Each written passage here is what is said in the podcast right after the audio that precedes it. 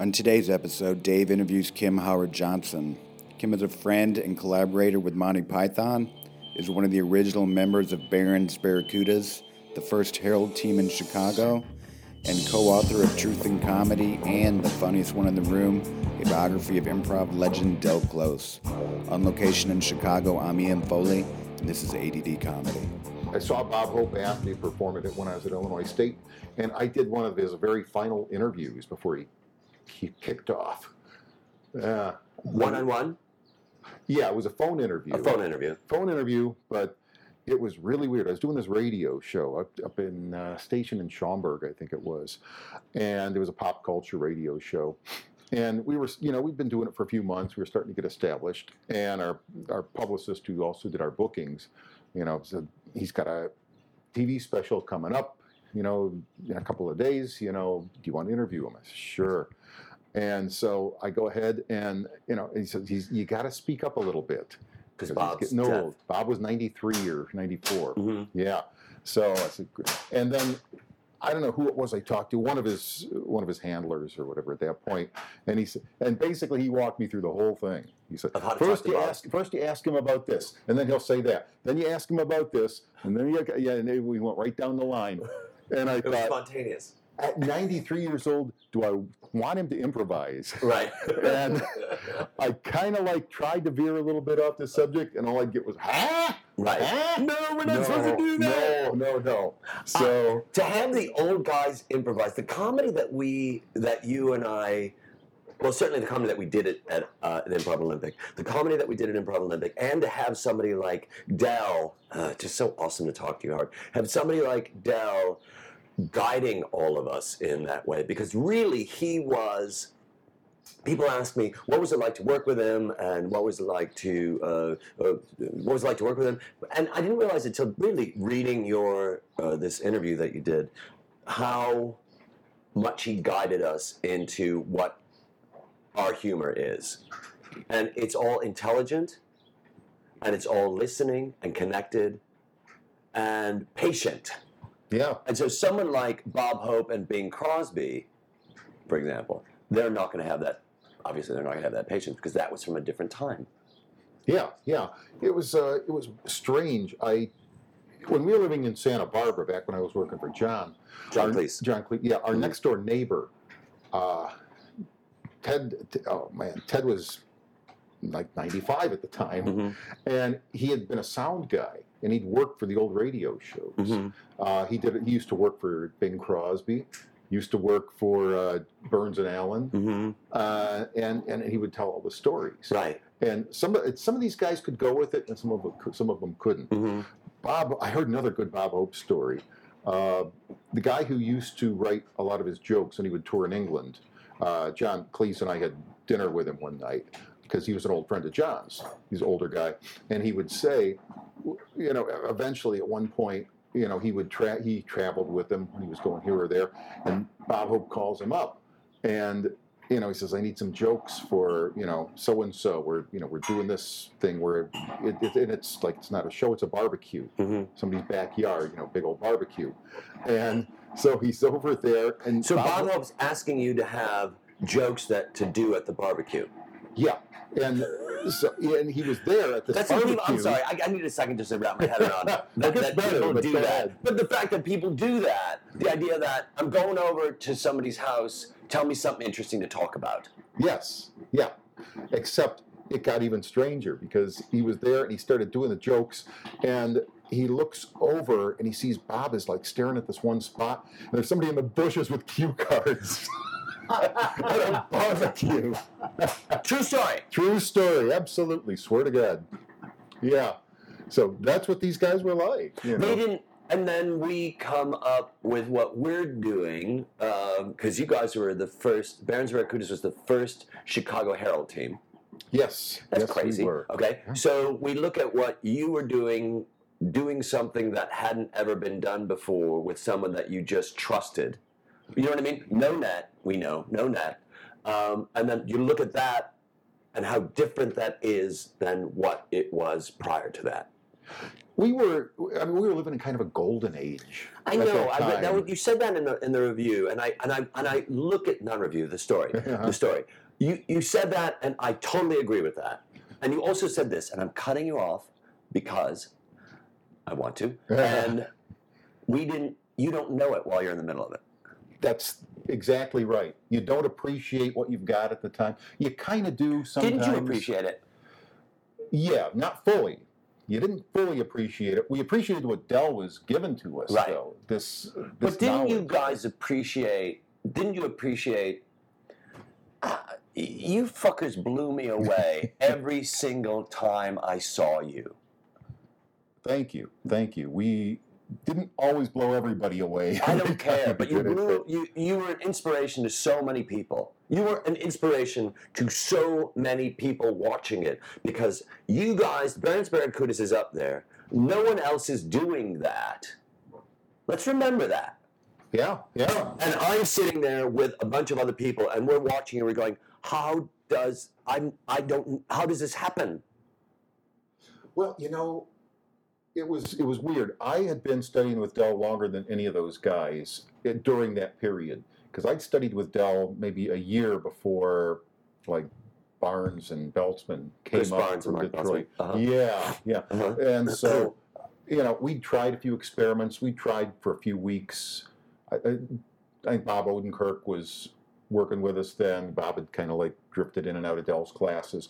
We tried slow comedy. And we tried to structure it like a Harold, but we did it as slow comedy. Didn't quite work for performance. Right.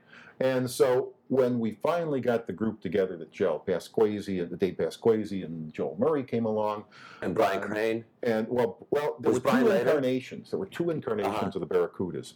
Um, it was uh, the, the, the original group was uh, Pasquesi, Joel Murray, um, J.J. Jones, Right. um, and then yeah, Mark Beltzman, Chris Barnes, myself.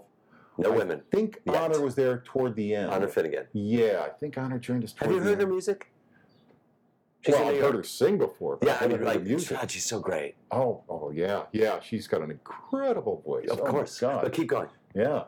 Um, but then uh, originally, Charna uh, uh, created the teams, Right. and she put the Barons Barracudas together. And originally, Pasquesi wasn't there, wasn't a Barracuda for the first couple of weeks. Uh-huh. But Tara Gallagher Right. and Jack Wells Uh-huh. I don't team. remember Jack Wells. But he did not last Tara. long. Uh-huh. Yeah, he, I mean, we were just like revving on all cylinders, and Jack couldn't keep up. The poor guy. See, guy. that's the only that's the greatest thing right there is to go to looking at that and saying. I think a lot of a lot of improv groups go, we got to have this guy or we got to have that person, and then when that person doesn't gel, we've got to get rid of them. yeah. I hate to say it because the only I've said it before. The only mistake you make in improvisation is casting, because that's it. You just need one guy or woman who doesn't match yeah. everyone else's sensibility yeah. to throw everything off. Yeah, yeah, that's absolutely right. That's, And Jack might have been a nice guy. Yeah, but he just, you know, we had we had this big, uh, big, big pond, and we had to pluck out half of the fish for one, half of the fish for the other. team. Right. And uh, and Charna, fortunately, was our hatchet man. She, Right. would- she kind of did it all before know. we even knew what was going on. When on. did John Judd come in? John Judd came in with a team called Apocalypso. Uh huh. what happened was, I mean, there were, let's see, J.J. Barnes, Beltzman, and I think Pasquesi, uh, and possibly Joel. They were doing this show at Gaspar's. Uh huh. We had been doing another show at Kiku's with most of the same Jesus people. Christ. Cliff Katsky, Cliff, my God, if you're listening, uh, it's it was it was wonderful. But, But did, but when you were doing Gaspar's and when you're doing Kiku's, which was a Japanese joint, right, that had Mhm. a little th- little stage, Yeah. right, and Gaspar's had a little stage too. When you were doing those little things, were you was this simultaneous to going at Improv Olympic, or this was before Improv Olympic? It had to be simultaneous. Uh-huh. Yeah, I mean it's hard to remember because I don't. I think we started out Tuesday nights and then we did Tuesdays and Saturdays. Uh-huh. Maybe it was Tuesdays and Fridays Mhm. At But- Gaspar's or at Improv Olympic? at Improv Olympic. You had more than one night. Well, we- yeah, not initially, Right, but we Charna quickly muscled us in there. right. So we did uh, we did two nights a week. I don't think we ever did more than two nights a week unless Uh-huh. it was come up some kind of a special occasion. Two nights a week. Yeah. No one does two nights a week anymore. There's That's no what I hear. team. You know, there's Yeah. no one does that. When you go, when it's, you'd say, okay, Dasariski, which is, you know, I don't know if you know those guys, but Dasariski does one, did one night a week, and uh, there was a, another show that did one night a week, but to do two shows a week, Yeah, yeah. I, I know. I hear this nowadays, and I, I can't believe it. I've been working with the uh, the improv team at Illinois State University, Mhm. the Improv Mafia. I've been coaching them, and they're practicing like you know three, four, five nights a week. oh my God. or doing shows. They're really good. I'd like to take all the credit for that, but it's just the fact that they're Well, the fact that their own so much. dedication, the dedication and practicing so much and listening to each other and working on a subdermal level. Yeah, and it's and, and and and to watch what you guys were doing where where everyone was listening on this level that was 3D chess. So I'm watching what you're doing. I'm also paying attention to the inventory that we had prior to the scene um, that, that we've already established while the scene is going on. And you're working on this arc without looking at the arc. And everything is coming together.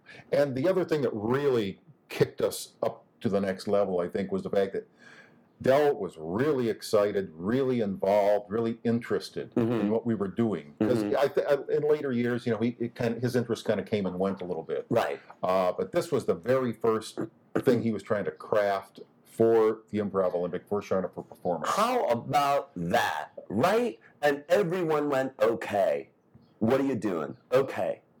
Yeah, and we just, you know, he would, you know, he, he would hone in on exactly what was happening up on stage. He was very clear minded at that time. Clean. Yes. Yeah, yeah. I mean, he was smoking pot and all that, but, you know, he was very clean. And I think that, how old was he then? In his 50s, right? Uh, barely 50. I think when I first started, he might have even been close to 50. He, might Uh-huh. have been, he was born in 1934, and this would have been 1984. So, yeah. Yeah, there you go, 50. Right. Yeah. Uh, Again with the 50. We were talking about 50 earlier. Going, Yeah. 50's a good year, yeah. don't you think? Yeah. I, yeah, I, I had a great 50th year. Right. You know, I started it in in Sydney, Australia. I'm doing the climbing the Sydney Bay Bridge. And look at what, and, and to, to look at to look at where we've all gone, because I talk about this a lot on the podcast, is to go to look at where we've all gone and to look at the opportun the opportunities, the opportunities, the things that we were exposed to, which are different than opportunities. yeah, yeah, Because oh, for yeah. me, I feel like we're exposed to everything. What is it that grabs you? yeah. I mean, by this age, you pretty much know what you're good at, what you're not good at, Right. what you can do. Um, because I always, I've always said, and I can't remember who said this originally, but you know, when you look at life, I didn't end up where I thought I wanted to go, but I ended up where I should be. You end up where you are. Whether Yeah. you should be here or not, that doesn't matter. Who the fuck is to say that? But it goes back to the sense, the, idea of having expectations is always going to lead to an imbalance because you're. This is what I think it should be, and this is what it is, and sometimes it meshes. Most times it doesn't Yeah, and it goes again we we, we go uh, who would have thought that that which we were that which what we were doing in 82 83 84 would be considered the golden age Oh yeah, yeah. I mean, we had no idea. We had so well. I had less of an idea than most, I think, because I'd gone through some of this stuff before with the IO and with Del and Charna. Mm-hmm. You know, and I'd gone through it for a, a year or so, a year and a half almost, just kind of spinning our wheels. right And I thought, well, we'll try this next thing. You Right. know, who knows? so you were there when many weren't you, Oh, you know yeah. what i mean Oh, I was there before just about anybody from the group that stuck with it. I think. Right. Yeah, I'm the dinosaur. you are the dinosaur in that yeah. but you're more that you're you're not the dinosaur you're the lizard because dinosaurs are dead and you're still around I'm the small furry mammal that kind of You're runs furry- around stealing the eggs from the. Uh, yeah yeah yeah but a lot of people think that about you I, I look at I look at because there's so much that you remember that I don't remember, but there was like to be present to Del's classes and to be present to Charna and the show and Steve Burrows opening the show with the saw and when Improv Olympic was a competitive sport. you know, and voting and all that. And this is what I've been thinking about lately. I mentioned it before. Charna does not get half or a quarter or an eighth of the credit that she deserves. Yeah, I mean, the- coffee. You want coffee? uh, yes, please. Okay. Uh, cream. Yes. Keep talking because we have we're on mics. But, I'll keep but Charna does not get. Uh, I'm, I'm, I'm, we're, uh, by the way, if anybody's listening, I'm at my mom's house. We're not. We're not in in my kitchen. We're, we're in the kitchen. Yeah, we're not. I'm not in LA. We commandeered the kitchen. Yeah. Uh, so No, so you're, you're absolutely right because the thing of it was when Del died in '99, mhm. you know, everybody kind of sat back and thought, okay, this is it. Is the whole thing going to die now? right. And a And people of us- did think that. I didn't think that. Well, I mean, without Del, I mean, Del was the marquee name there, Right. and Del was the one. I mean, this was, Right. you know, he was the guy. Right. And you know, could she keep it going? And she didn't just keep it going. I mean, the whole thing just mushroomed. Well, but what does that say? Uh, For me, that says a lot about the people that she surrounded herself with. Yeah. Oh yeah. Yeah. Yeah. Absolutely. And They didn't want to let it die. Well, it, that and also, uh, so there's you. People came and left, but you stuck around, right? People, when you were like through all the, Yeah. all throughout that whole thing, you were like, I, I, feel something here. I don't know what it is, but I'm going to stay here. And while you're doing that, you're gathering information, you're gathering confidence, you're seeing what's going on, and that's what led you to be uh, part, uh, led you to to uh, co-write the book, uh, Truth in Comedy, Yeah. because you have this background and you understand the foundation and the bedrock of it all. And in that way, you're able to communicate it in that way. And Charna and Del had those people like you and like Noah and like all these other Miles Stroth and like all these other people, they they held on to it. So when Del died, all that died was Del. Yeah. Yeah. The thing with Del, I mean, what I always marveled at with him was the way he was never content to just kind of rest on his laurels. I'm, how many people now, and I don't know if you probably don't hear it, but I hear it. People now saying, "Well, Del wouldn't want that," and I'm like, "You fucking don't even know what you're talking about." And it's like, when which Del? You know, was it the Del in 1983 when I started? Was it the Del in 1987 when he was directing us in Honor Finnegan? Mhm. Was it the Del, you know, in the early 90s when he was working with so and so? And you know, Right. yeah, and there were a lot of different Dels. There were a lot of different, but there's a lot of different us. Yeah. Oh, and yeah, if you yeah. want to, if you want to put me in amber, I'm going to go. Why the fuck do you want to do that? Mm-hmm, mm-hmm. I'm not going to be amberfied. I'm giving you an amber alert. The thing So I about did that's that. I fucking riff like a motherfucker. I love that. Yeah. Yeah. the, the thing I love about Del, though, he was never content. You No. know, he was always pushing the form, trying new things. The greatest thing about his classes, I don't know how much he was doing this when you were. Well, I you went to class in studying. '84. 80, Okay, oh, and I was there. You know, he would read something, you know, in a Theodore Sturgeon novel, and he'd walk in it, and he'd just say, "Well, let's try this." Yep. You know, I just read this. He grouped mind. You know, let's let's see what happens. Right. And then he, in that, we went, what's that guy's name? And then we wrote that down. And then it's like, Joseph Campbell. Who the fuck would have read Joseph Campbell if it wasn't for him? Yeah, yeah. I mean, I don't think I, don't. I don't know that I would have. Yeah, Oh, yeah. I mean, Del was always way ahead of the curve. And he inspired all of us. And for me, he inspired me in a way, in the same way, because I teach a drop-in class Wednesdays four to seven at theater. So I teach drop-in class, and my drop-in class is so that same way, where I will see a play, or I will read a book, or I, pardon me, I will be inspired by something in that same way. Del had that confidence. Yeah, yeah. You can't be afraid to fail. You just have to just throw it out there and just play around with it, not bat it around a little bit, and see what happens. That's what I do with my kids at Illinois State. Mm-hmm. You know, these are the best best workshops you can do. Mm-hmm. Um, Everybody's in it without an ego. well, yeah, or else you don't last long. Right. Yeah. And I read something the other day. Uh, I'm reading this book called, it's a horrible title until you realize who wrote it. And it's called Search Inside Yourself and by Cheng Mei Tan. And it's like, oh my God, search inside yourself, really? And then you realize, oh, he is a major mojo, uh, mo, domo, mojo, domo at Google. So that's why it's search inside yourself. And it's about being mindful, being present, and being mindful and present. And so all these books that are self-help books are actually improv books. They're books on improvisation. Being in the moment, paying attention to the moment, not attaching anything to the emotions that you have other than recognizing the emotions you have that come up in that moment. Do you follow me on that? Yeah. Okay, so in this book, he's talking about the difference between like the idea of being self being confident and how different it is than having a strong ego that will get you down. The confident person says this I know what we're doing, but there's another way of doing it. I know what we're doing, but I need you to tell me how to keep doing that. Right? Mhm. As opposed to, Mhm. this is the rigid way of doing it. oh yeah, And yeah. Del, even though he was a, a mean motherfucker at times, I always felt like when I thought outside of my historic, historically how I would think, I would be encouraged to do that. Absolutely. I mean, that's the one thing I always fight against is that rigid thinking. It's got to be done this way and Right. no other way. And Right. yeah, you've got to be. One of the things that I uh, did when I was working with John Cleese was helping with all of his corporate speeches. He does a speech on creativity. I saw that online. Was that there was one that I saw online where he's talking about the writing process and then getting together and doing the writing process. But there were two speeches. Uh, what one was one was on creativity and one was on mistakes, the importance of mistakes. Maybe it was mistakes. The creativity speech though is so good and, it, and it's available online, I believe. It's around there. Yeah, I mean, he Mhm. does it for he does it for uh, you know his corporate gigs. hmm But there's they've chopped it up and it's there's bits of it on YouTube all over. Mhm. Yeah, but uh, but that's the thing. The most you know, if you want to be creative, you have to. One of the keys is being playful. Right. And if you can be playful, you'll you're gonna be creative. There's a lot of uh, a lot of the same traits because he's done all the research. You know, Right. all the all the university people, everybody that's done any kind of creativity research.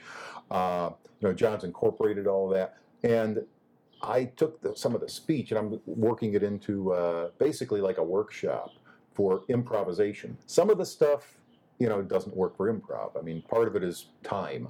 You know, if you're thinking about a problem, you wait over, you know, think about it and then wait overnight. And then Mhm. when you get up in the morning, you know, whatever seemed like this huge insurmountable problem just is right there. Right. You know, Right. and that doesn't work so well for improvisation. No, that would although that would be like the Nicholas Nickleby of improvisation. You give us a suggestion, and it's going to, and eight hours later, we're going to have a show. That's right. Okay, but that's keep right. going. Yeah, and so, uh, but there there are other things like the whole playful element Right. uh, that opens up your brain, and you're able to like uh, all of a sudden do things with if you if you were there with like-minded people. That's what's so important. I'm I'm smiling because first off, I'm glad that you're here, and another reason I'm smiling is I think about what we did at what you were doing and what we were all doing at um, Splatter Theater, yeah, and you Yes. had a meat puppet theater. Is that right? That's right. And uh, so, so when you say like-minded people, we have a show where 17, 15, 17 people are killed on stage at the same time with some of the most creative ways of dying. And then in between one of there were two intermissions. One intermission was Tim Slagle dressed up like a Nazi drag queen, smoking a cigarette, and that was intermission, and you couldn't leave the room. And the other one was you had a little puppet theater, and it was a it was a chicken Used a chicken, a pork chop, uh, usually a couple of pork chops, and whatever else would be handy. Yeah. So know. it was it was a chicken that you would get a full chicken, feathered. Yeah. Do- What get? Is it feathered if the feathers are taken off? Occasionally we had them with, with. Occasionally they were with, with feathers. Most of the time Right. it was easier to buy them. You know, Right. just got them Uh, plucked. right. They were pl- plucked. That's the word. So you would have meat puppet theater that you would do, and you would take out this meat, and you would take out the chicken, and the chicken would be having an argument with pork chops or whatever the fuck it would be. They would take it. One of them would have a cleaver, and they would just be a brutal attack. it was just. I was like the the comedy of uh, inanimate objects. Yeah. That's why I used to do something. Well, I did something a couple of times at the uh, at the Improv Olympic called the Nike family, where we Mhm. would there would be these flats, and you know when we needed a game or something, I would just go and I would just put my shoes up on top of the flats, and then a couple of guys would join me, and we would just we would do meat puppet or uh, shoe puppetry, basically. Very Shoe puppetry. shoe puppetry. Shoe Yeah. puppetry, and and, it, and all of that is all about opening up your mind. And what also works for, for me with that is um, the, the that the okay those images. Let's take those images. Let's take the meat puppets, and let's take the chicken, and we'll take the pork chops or lamb chops or whatever it's going to be, and let's take the shoe, and then let's look at the animation that Terry did in uh, Monty Python Python, yeah, yeah. and the connections that we had there, and the inspiration that came out of that. Yeah, it's all about creativity. It's all about being able to open up your mind and not say no and not be rigid thinking no we can't do that we have to do three scenes and then we'd have to do a game that we've been taught and then we have to do three more scenes Right. you know Right. no, it's it's all about opening things up Right. being able to step out of a scene and be an outrider and But it's also about you having. I look at what you you've done and your connection with Monty Python and the idea that you you had, and this is all speculation on my part. you had this idea of like, I like those guys. I'm going to see what's going on, and then what happened. You know what I mean? Oh, and, yeah. And you did. And so, when you first, how did that happen? Of you connecting with those guys? with the Python? Yeah, i was a fan you were a fan, and then what did you do? well uh, i stalked them Right. very uh, very benignly But you I- stalked them analogically. It was- yeah it was- this is was- way before uh, Right, stalking got easy. Yeah, yeah, yeah. uh, yeah, it's very weird because I But here- but I want to start with this: a love Okay. for those guys, have a passion, a uh, passion for those yeah, guys a passion for what they were doing Right. comedically. Uh, we're that spoke about, to you. Yeah, yeah, it's it, it just touched something within me. Right, It was, and uh, I wasn't alone, obviously. right, We were talking before about uh, you know being able to see something and not know it. Or, or being or knowing that there was something going on there, Mhm. you know, like with cross currents. This was also with Cross currents is where uh, uh, Improv Olympics uh, um, started, Yes. Yeah. and Yeah. that's where I that's how I know you from cross currents. But keep going. I just want to give yeah. people Oh yeah, yeah. I know. Yeah. It's it, I, I could be here for days talking about this stuff. right. Uh, but uh, yeah, that was the thing with the with the pythons. I mean, when I first saw them, the, the first TV show that aired over here on PBS, it was just a fluke that I happened to catch it, and I just realized, hey, this is something new and different and odd, and it's quirky, and not It's everybody is going to like this, but the Right. people who do are the right people, you know. and uh, and so I was able to bring that to Python or to uh, the IO also Right. with my background. I've, I've got a very weird eclectic background. I mean, I just I realized I've uh, I was on stage with the first house team of the Improv Olympic. I was on stage with Monty Python. I was on stage with the committee. I worked with Jonathan Winters. I mean, if you look at that improvisationally, that's a huge mishmash. Howard, it's uh, but it's when you look at the Venn diagram, the center of all those things is you just saying yes. Absolutely Is you saying there's a joy at the core of not knowing, and not knowing is just something that we call living our life. Yeah. So- you understand what I mean? Yeah, Because I you think a lot of people. If ahead. you leave the doors open, anything can happen. Right. so say- let's leave the doors open. Always, always. Yeah, that's what you have to do. You live your life that way, and it's always going to be more interesting. Right. Um, and I think that there are a lot of people who will instinctively, instinctive, which is your instinct is going to fuck you over, instinctively will say no to something and not give themselves the opportunity that that um, this in this Cheng Mei Cheng Mi Tan book, I'll call it this book that I'm reading from this point forward. Um, he, he has something called the sacred pause, and it's not P A W S, it's P A U S E, and it's a sacred pause. The sacred pause is that moment that something strikes you, and you taking that moment to take it in. Emotionally, you're feeling this thing, something happens, and you go, "I was just changed," and that's a sacred pause. And sacred only in the way that you have to look at it and stop yourself. So for you, for all of us, in whatever it is that we're doing create, creatively, we jump to a point, we get to a point and we go, wait a minute, no historically I would say no to that. yeah, I mean, I'm at least gonna stop and look at it. I might still say no to it.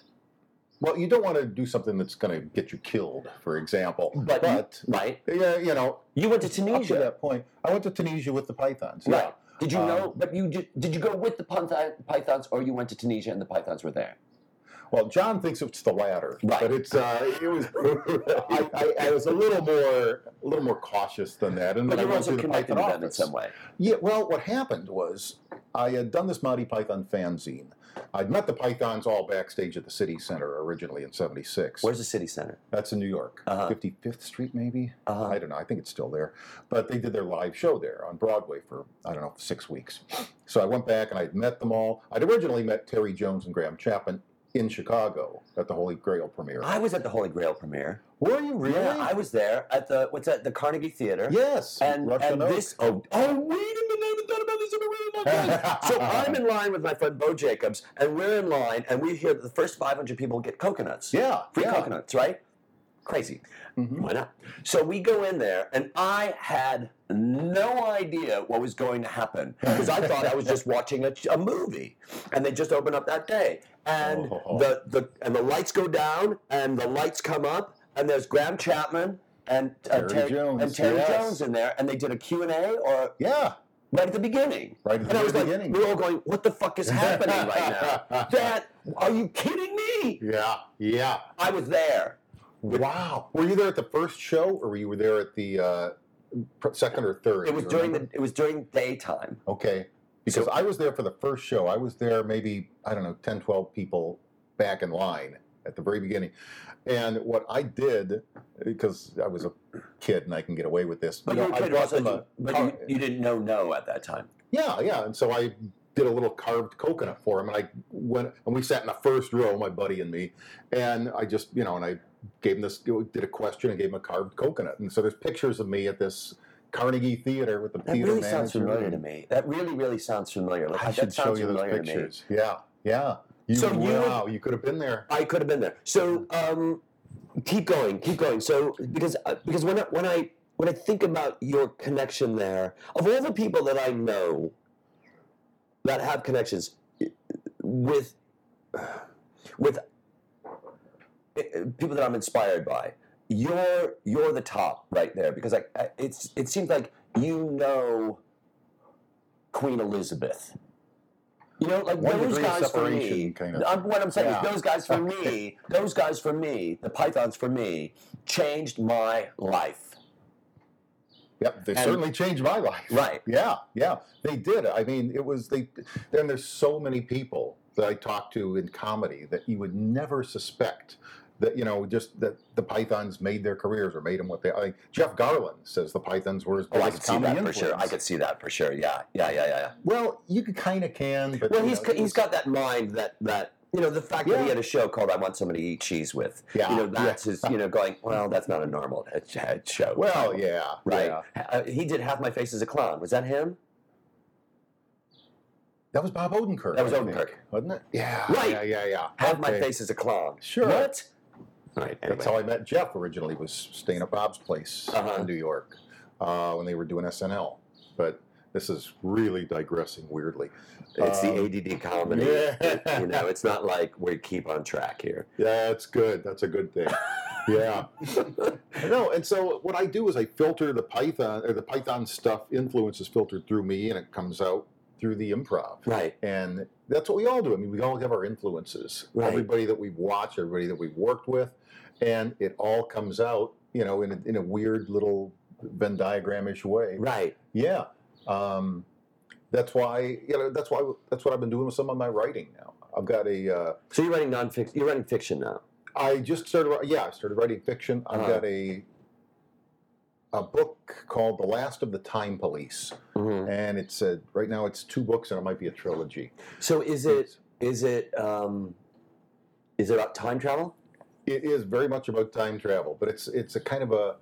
I consider it to be, or like what my aspiration was for it to be like the uh, the Douglas Adams Mm-hmm. approach to time travel. Mm-hmm. Whereas what you know what he- we know what he did with uh, Hitchhiker's Guide. Guide. Uh-huh. Yeah, and this is it, what I ended up wanting to do was this was 1999, I think. I thought, you know, I've never written a novel before. I don't know if this will work or not, but I'm gonna if I write a page a day by the end of the year, I'll have a book. Right. It might not be a good book, but it'll be a book. Right. and so I wrote this book, and and then. Uh, Right about that time, John Cleese contacted me to come out and you know to be his assistant in Santa Barbara. So I put the whole thing aside right. and so, just within the last couple of years, I pulled this thing back out and said, eh, "There might be a book or two in this." Well, it's it's what your wife did with you with your idea for the screenplay for uh, Funniest Guy in the Room. Is that did I get the title right? Okay, yeah, funniest one in the room. Funniest Yes. one in the room, where your your wife's where you're going. I don't know about this, and your wife said, "I think this is a book. It wants Yeah. to be what it wants to be." Right. Exactly. I tried to do it as a as a screenplay. Um, I showed it to. Sh- I was. I'd been ta- di- dialoguing with Charna and with Mhm. Steve Burrows because Steve was really interested in directing it, Right. and uh, you know, and it just we never quite cracked it.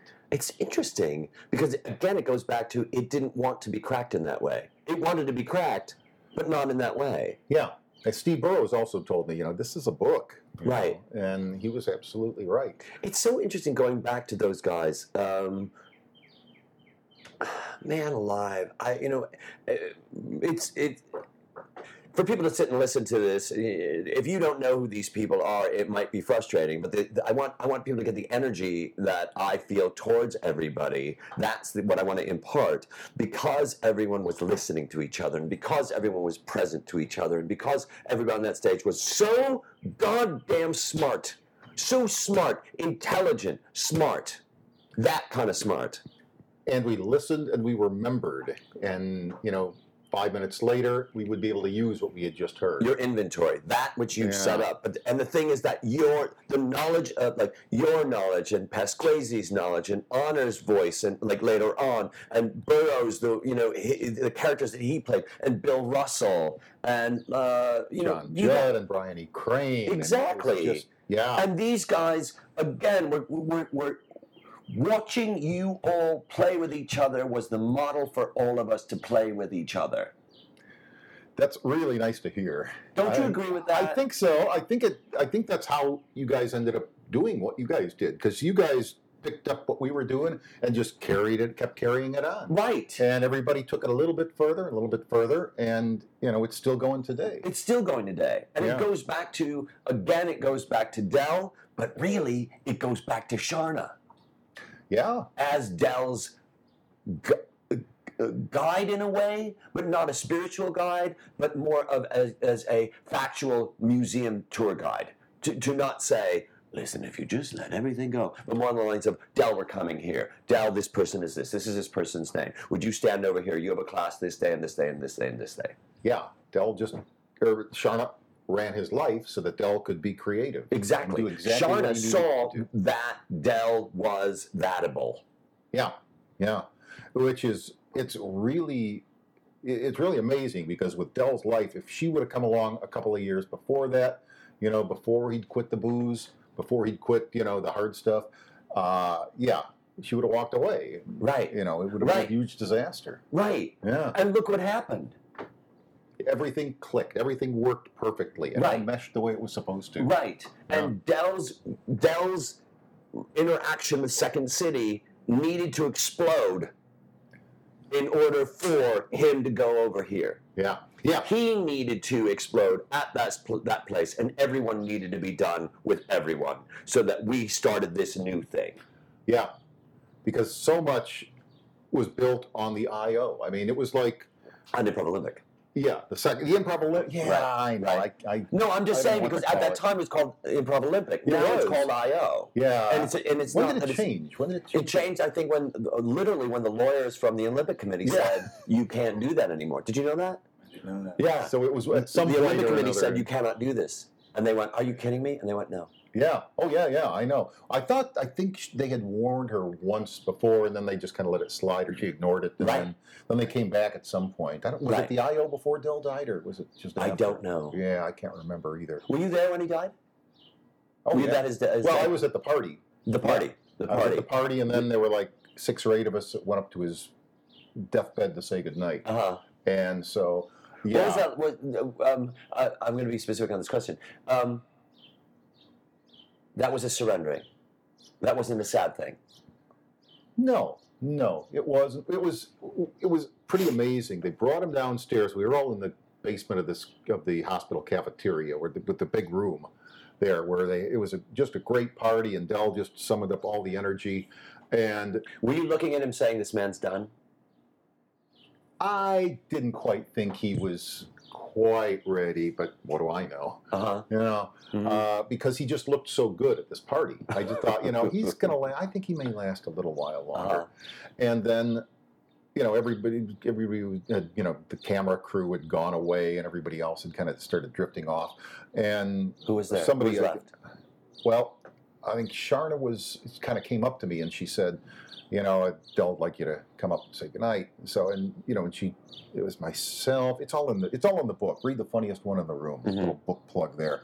Uh, and I, Bill was there, Murray, Dave Pasquesi, uh, I think Larry Coven and and uh, Ed Greenberg, oh, that's Um, right, Ed Greenberg. Barbara Harris was there. hmm Uh, uh, who else? There were one or two other people there. Along I had lunch with Ed Greenberg not too long ago in LA. Oh, Ed is We talked- great. Yeah, he's really great. Yeah, I yeah, think your yeah. name came up in our conversation, but keep going. Oh, I hope so. Yeah. Mhm. Uh, but yeah, but anyway, so we all went up to Del's room, and the lights were pretty down. It was quiet. We all kind of gathered around, and you know, and we literally just kind of like gathered around his bed, just this final group, and you could just kind of see it was almost like somebody was let there was a slow leak in the balloon, and it was just kind of like all the energy that he had summoned up to be big and to perform at this party was all just kind of leaking out and just kind of going away. hmm And so, you know, we just, you Have know, you- we have- just all have said ever- our goodbyes to him. Have you had have you had you up to that point ever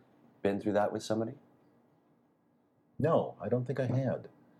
Um, it was very odd. The- the- I mean, the whole week before, up leading up to that, was a little strange from the time he was in the hospital, because there were, I mean, there were people coming and going, uh, you know, up to his room, and you know, and and you know, some people were hanging around. There were students there. There were people that had known Del for like you know two weeks or so that he just started a class with, Mhm. and then there were people that had that had known him for you know 20 30 40 years Right. and so he uh, i asked adele what can i do? What can i do? Make you comfortable? What can you know what can i get you? Anything? And he said, i would like some lime sherbet. Okay. And i so i left the hospital left illinois masonic and i walked around the neighborhood and closest i could find some rainbow sherbet. That was the closest i could come. And it took me about 45 minutes or an hour. And I realized maybe this is because there's just too damn many people there. He's just trying to get rid of people. So I I can see lime that. sherbet and then Right. just let yeah, and Got just it. I'll see you later, Del. right. Yeah. Um, and yeah, it was a really weird thing because there were just apparently it was just nonstop. People coming in, people calling. I uh, I informed all of his uh, all the guys from the committee because I knew. And that's what brought Ed there.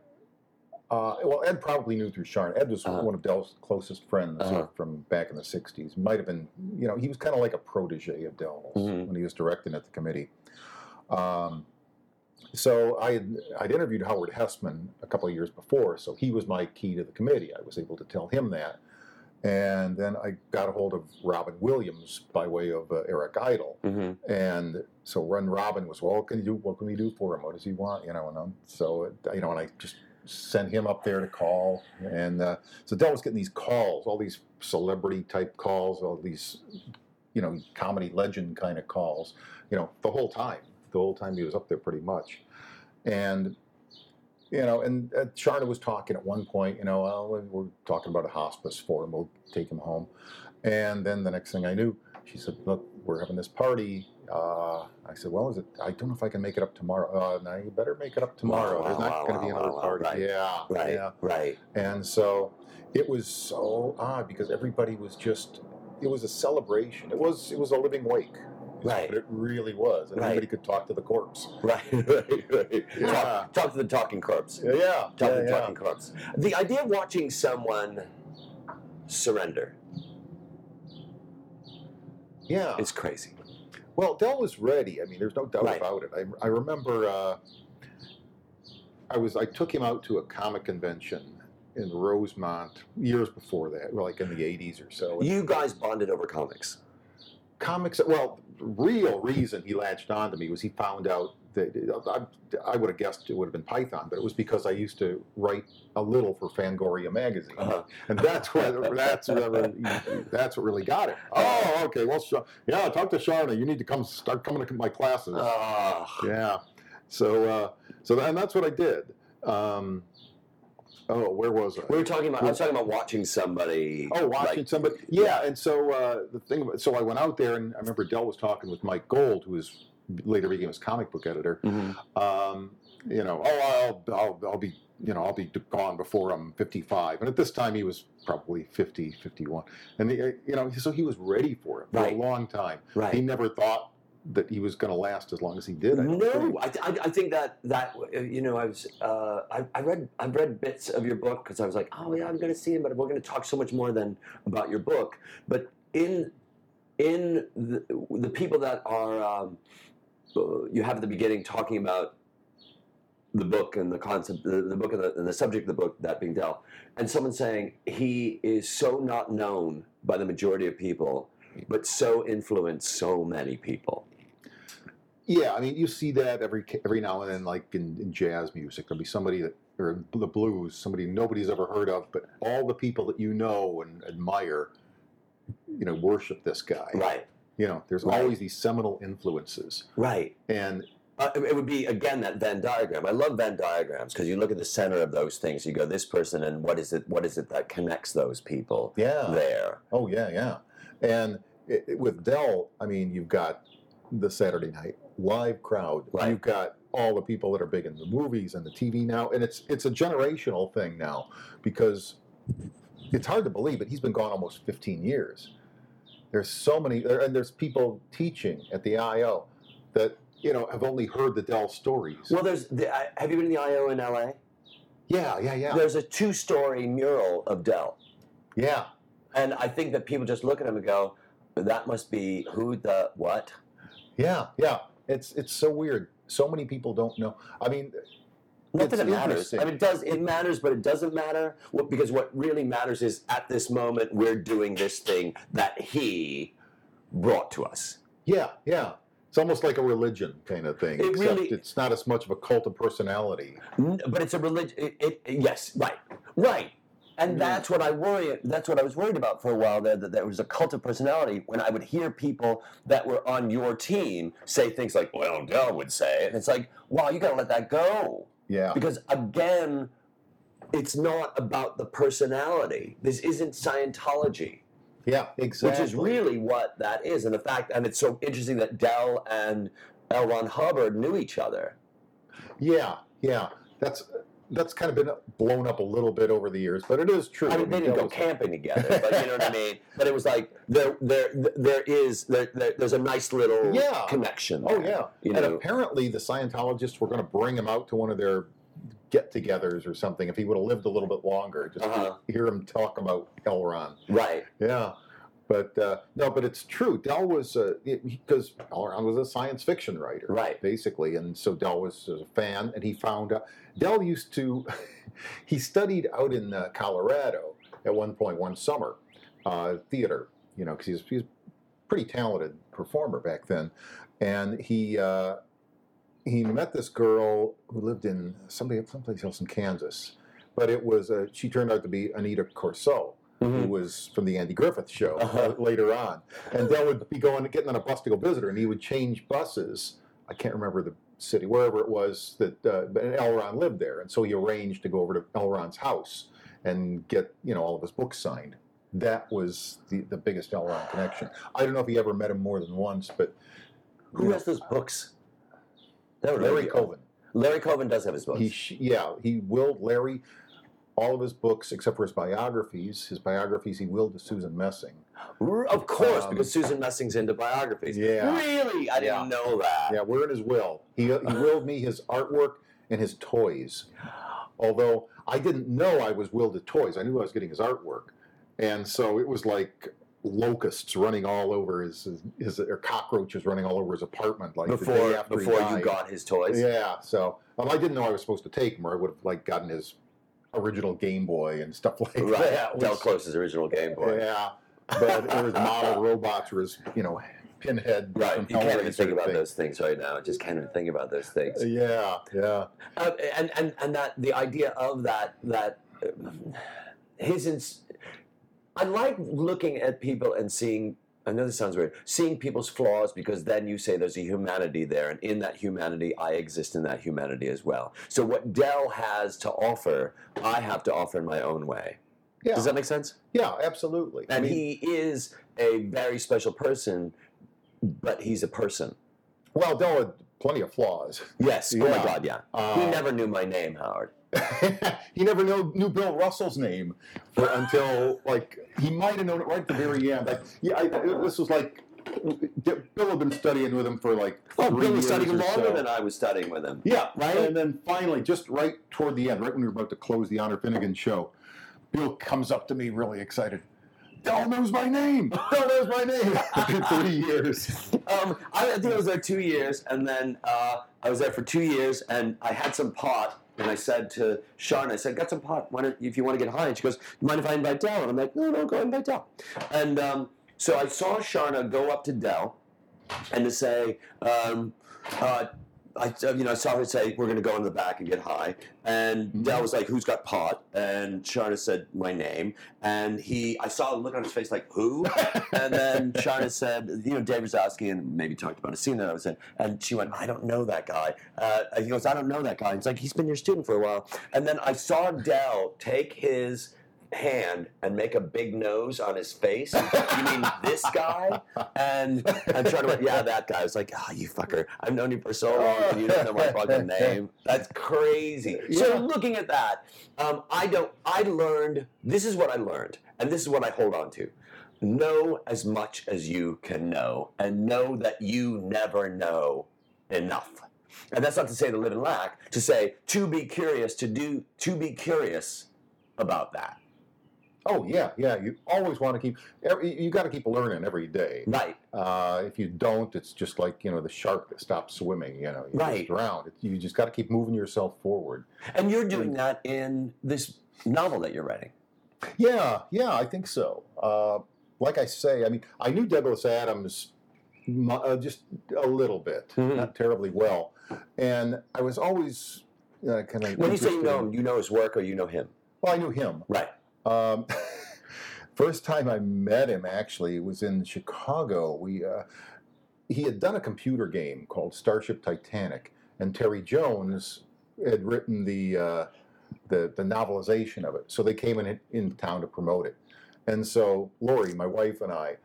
Uh, you know, waited until the whole thing was. They did a Q and A and a signing and everything, and then the four of us went back to their hotel. They were staying at the Four Seasons down here, and it we we were asked several times to please quiet down by the management. Uh, it was uh, yeah, it was a great great night, and uh, so that's where I first got to know Douglas, and then because Terry got to be pretty good friends with him. He knew all the pythons. He worked with Graham a little bit, Uh huh. um, but that was the first time I'd actually met him. Then, when I was living in Santa Barbara, when I was working with with uh, John Cleese, uh, Douglas was was out there, and this was so bizarre. Uh, Alyce Faye Cleese, who was John's wife at that time, for some reason, when I started working out there, she got the idea that I was the computer guy. If she had computer questions, come and see me. So she calls me over there, and she's over the beach house, and she's trying to enter all of the uh, all the uh, information for the uh, Christmas cards. And I was pretty useless. I helped her a little bit, but I couldn't do a lot. Well, we just got to do something. We'll call Douglas. He knows about computers. So she calls Douglas Adams over, and Douglas comes So he was in. Santa Barbara as well. He was living in Santa Barbara. Uh-huh. Yeah. And so between the three of us, we finally got these stupid Christmas cards done. And she says, well, I got to take you. So, so she took us all to lunch, you know, to pay us back for helping her with her. Had with you her read Christmas Hitchhiker's cards. Guide at that time? Yes. Oh, yeah. Uh-huh. Sure. Sure. Um, yeah. Loved Hitchhiker's Guide. But Del, the, the thing about Douglas was he was kind of like he came along after the Pythons, and so he was looking up to them the same Right. way that the Pythons looked up to the Beyond the Fringe guys. Right. You know, he was like next generation down.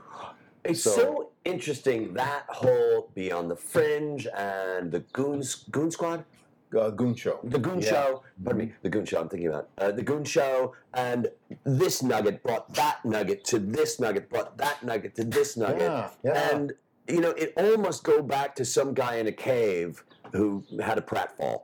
I was like, he that guy, he does Yeah. this thing where he falls. It's like that sounds injured. It's like bad. It's like no, you got to see him do this fall. Yeah, but he can't cave. fake it. It's got to look real. Yeah, it's got to be truthful. right. Yeah, exactly. Yeah. So it's um, caveman Dick Van rules. Dyke. Yeah, yeah, yeah. Caveman Dick Van Dyke, right? Yeah. And as soon as people started laughing, then they started analyzing it trying to figure out why it works. why did? Why is that funny? But this isn't. Right, You right. know. And then you got if it bends, it's funny. If it breaks, it's not funny. Why But- isn't it funny when I trip and fall and break my leg? Exactly. Yeah, it's hilarious when that old lady Right. does when it. Old lady does it, or my or a young kid, but when you have a middle-aged woman falling downstairs, it's like there's nothing funny about a middle-aged woman falling downstairs. Yeah, yeah, There's yeah. nothing. But you give her 15 years, That's fucking hilarious. That's but right. there's that golden time where you go, no, that's not going to be that's not going to be funny. But looking at uh, uh, uh, uh, looking at, um, at at Douglas and looking at uh, Terry and those people knowing each other and saying that's fucking craziness. That's craziness. But of course that makes sense. And the physicality that the Pythons had, and uh, Douglas's book about like how smart that book was Oh yeah. and the time travel of that book. And um, Ford, what was the character's name? Ford. Ah, I haven't read it in a while. Ford- I don't even know. Yeah, I would. so the main character's but named after a Ford car. Yeah, Um, yeah. Uh, uh, but looking at all that stuff and, and how inspiring that is for me to be part of that, in that, I remember going to see Honor Finnegan. Uh, it was a play that Del and Baron's put together, right, with Honor Yeah. Finnegan and Seeger. And I remember watching opening night and seeing Graham Chapman walk into the bar at I.O. and introduce himself to Bill Murray. Am I remembering that? I believe I'm remembering Well, that. what happened was Graham was in town. He was doing his doing a show at the Park West. Mhm. He's, he he started doing this because I, he was uh, publicizing a book a while ago, and he went to a screening of Holy Grail down at Facets. Mhm. And he asked me later if I could get a tape of that because he was thinking of putting doing a you know Q and A format show. Mhm. And so he started doing this. He started touring college campuses, comedy clubs, places like that. So Uh-huh. yeah, so we were doing Honor Finnegan. Uh, I dragged uh, Graham over to Cross Currents. It was on a Friday night, and so and this was one of my prouder moments in comedy. I was able because another friend of mine was sitting at the table with Graham, and. Uh, you know, Graham said, or she said, you know, every now and then Graham would lean over and say, "That's very good. Did Howard write that? That's great. Did Howard?" Write? And so it's nice, you know, and for him to be able to be able to see me perform. Mhm. And then the following night, Graham did his show at the Park West, and he he came over afterwards, and and that's the night that Bill Murray was there. Right. And so I uh, did you come to the party afterwards? Yes, I did. Oh, I walked. I, this is what happened. I walked into the party. It was winter time, I believe. It was cold out. It was spring because Bill Murray was in town to do the guest announcer at a Cubs game Oh, okay. when So Harry Caray was. for me. I remember being cold, and I remember walking into this apartment. Whose apartment was it was that? mine. Your apartment. Yeah. Oh, Walking into your apartment, and um, and I open the door and I close the door and I'm chilled out, and a hand comes out to me with a joint on it, and I'm like, oh, I guess I'm gonna. And Graham Chapman hands me a joint, and I'm Yeah. smoking pot with Graham Chapman, and I'm going smoking pot in Howard's apartment with Graham. That was your apartment. Oh my god, my head's gonna explode. It was really weird. That's it was, uh, crazy. yeah, yeah. It was because originally we would do Honor Finnegan, then we do an improv set afterwards. Right. But for some reason, I didn't do the improv set because I had to go home and get ready for this party, I guess. And so I invited Graham and Bill and Del and everything. And so there were. It started out with about a dozen of us sitting in chairs, just in a circle in the living room, and Del was telling stories. Del was holding court. Right. And I remember they were Del and Graham were talking about you know giving up booze and you know stopping drinking and stuff like that at Right. one point. And then they would, and then, then they were talking about a lot of comedy that they liked, and Bill Right. was right in there, of course. It was, uh, It's insane, man. Yeah, it's a nice little juxtaposition. It's nice to be able to set up something like that. Well, it's that, and certainly it is, and that's great. And it's also, um, you never know what's going to happen. That's what life is about. That's if you knew what was going to happen, what would be the point? Yeah, That's yeah. great. All right, we're going to stop there because it can't get any better than that. Thank you so much. Thank you for listening to the ADD Comedy Podcast. For Dave Razowsky, I'm Ian Foley. For more information on ADD Comedy, you can visit our website at www.theaddcomedytour.com. You can also follow us on Twitter at ADD Comedy Pod. If you're in the Los Angeles area and you're interested in taking a class with Dave, you can find that information at his website at www.davidrazowsky.com. Sound services for the ADD Comedy Podcast was brought to you by Post Apocalyptic.